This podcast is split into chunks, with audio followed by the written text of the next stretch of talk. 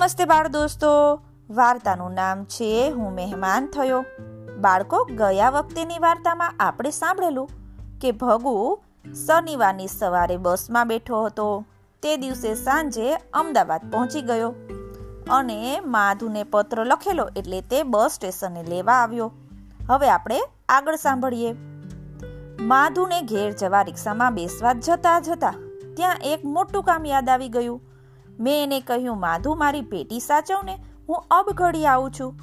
ખભે થેલો લટકાવી હું બસ સ્ટેશનમાં પાછો ગયો ને પાંચસો ગ્રામ દાળિયા અને ખારી સિંગ મિક્સ કરાવી પડીકું બંધાવ્યું.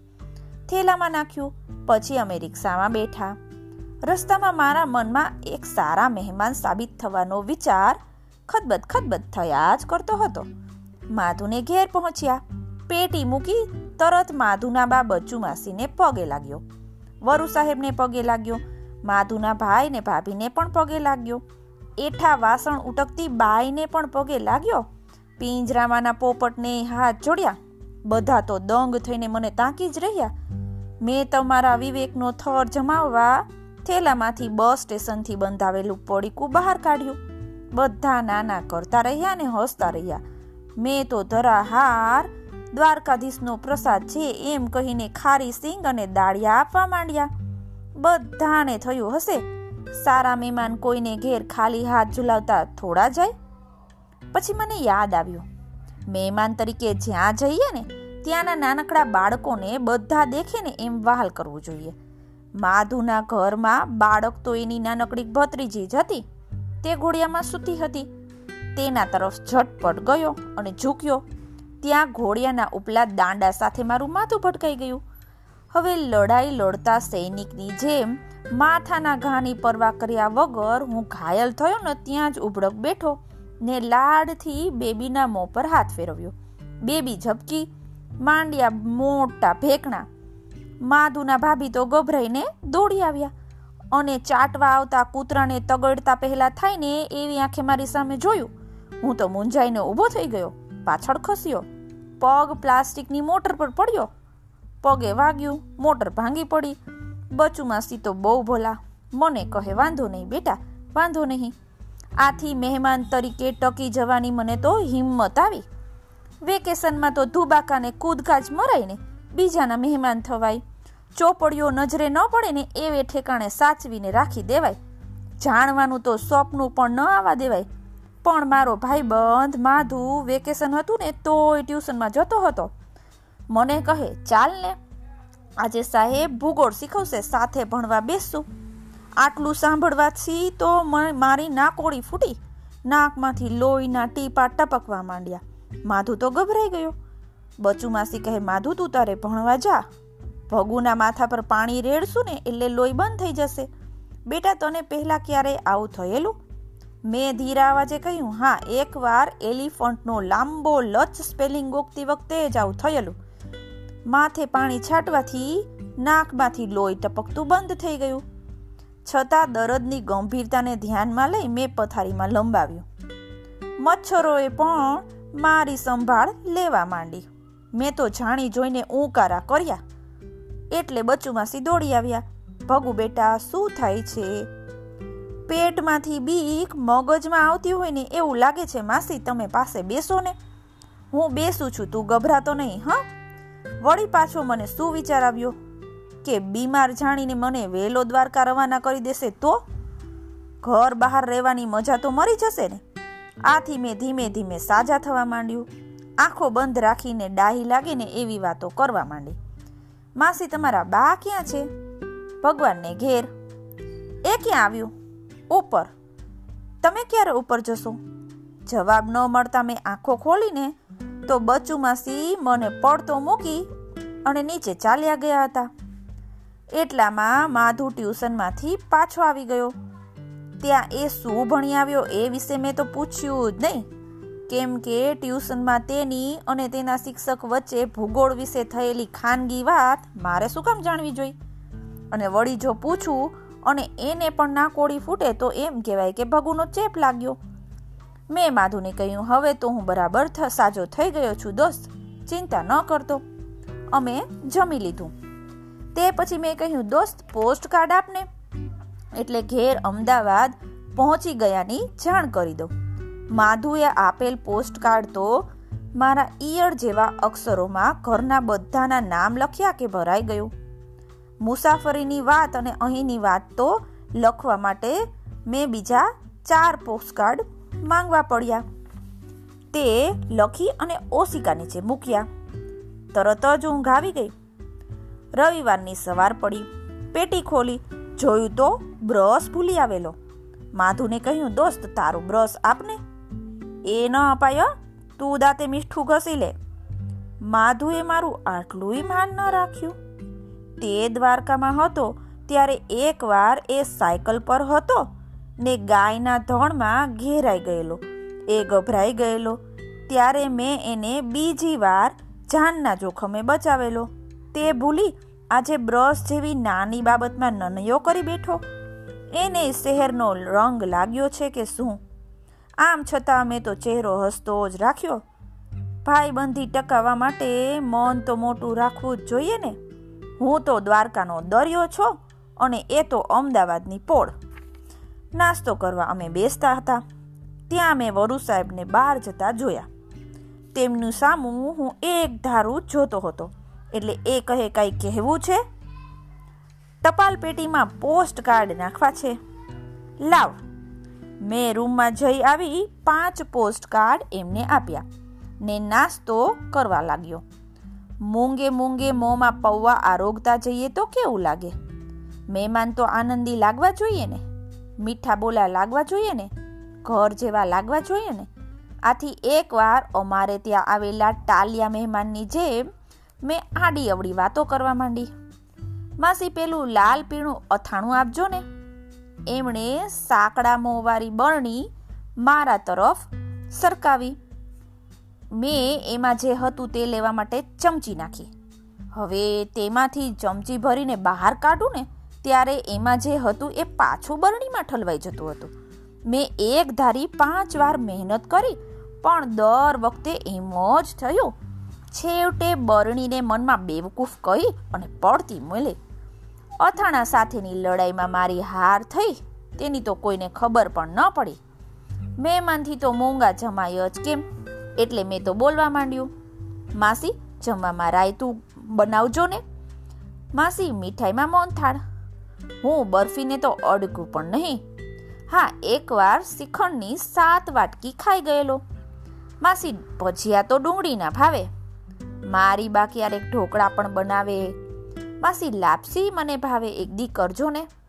જો કે આજે બપોરે તો હું ને માધુ ફરવા જઈશું અને બહાર જમીશું. માસી મને લચ્છી ભાવે. મીઠી નહીં, ખારી, હ? મારું બોલવું સાંભળી ન તો કોઈ હોકારો દે, ન કોઈ હશે બેહરાના ગામમાં તબલચીની સી કદર. પછી મેં માધુને કહ્યું, તારું અમદાવાદ તો બતાવ. અમે ફરવા નીકળ્યા. માસીને કહેતા ગયેલા કે અમે બહાર જમીશું. મારું વજનદાર પાકીટ ખિસ્સામાં જ હતું. અને દરિયા જેવું દિલ કોને કહેવાય ને એ બતાવવાનો મોકો હું જવા દેવા માંગતો ન હતો. માધુને યાદ રહે ને કે મારો મિત્ર તો કેવો મજાનો છે. અમે આઈસ્ક્રીમ ખાધો. માધુને તેના પૈસા ચૂકવવાનો મોકો ન આપ્યો. પિક્ચર જોવાનું માધુને કહ્યું, પણ માધુએ ન માન્યું. મારે ખર્ચે રિક્ષા કરી કાકરિયા બાજુ સેલ કરાવી. હોટલમાં ગયા. પેલા સાદા પછી મસાલા ઢોસા ખાધા. તેનું બિલ મેં ચૂકવ્યું. પાનની દુકાને ઊભા રહી વીસ રૂપિયાની નોટ કાઢી અને મેં કહ્યું, પાન. બે મસાલાવાળા અમારા ને બાકી આપ્યા એટલા રૂપિયામાં આવે ને એટલા પાનનું પડીકું બાંધી આપો. માધુ કહે, એટલા બધા પાનનું શું કરશો? ઘરનાય ખાશે ને? ઘરના બધા પાન ખાતા જ નથી. મેં રમૂજ કરી, તો અમારે ઘેર લઈ જઈશ. પડીકું થેલામાં નાખ્યું. એક એક પાન ગલોફામાં ગોઠવી અમે તો રિક્ષામાં બેઠા અને ઘેર પહોંચ્યા.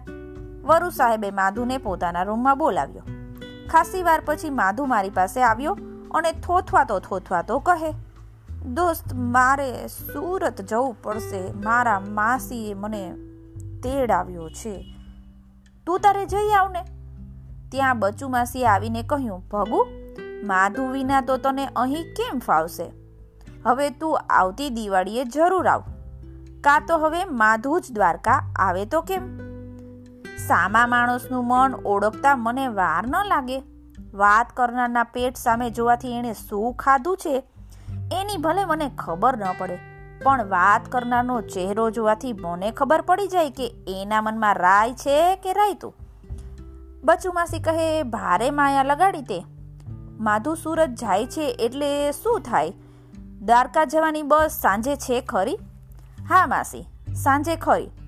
આજે રવિની સાંજે બસમાં બેસીશ એટલે કાલે સોમની સવારે ઘરે પહોંચી જઈશ.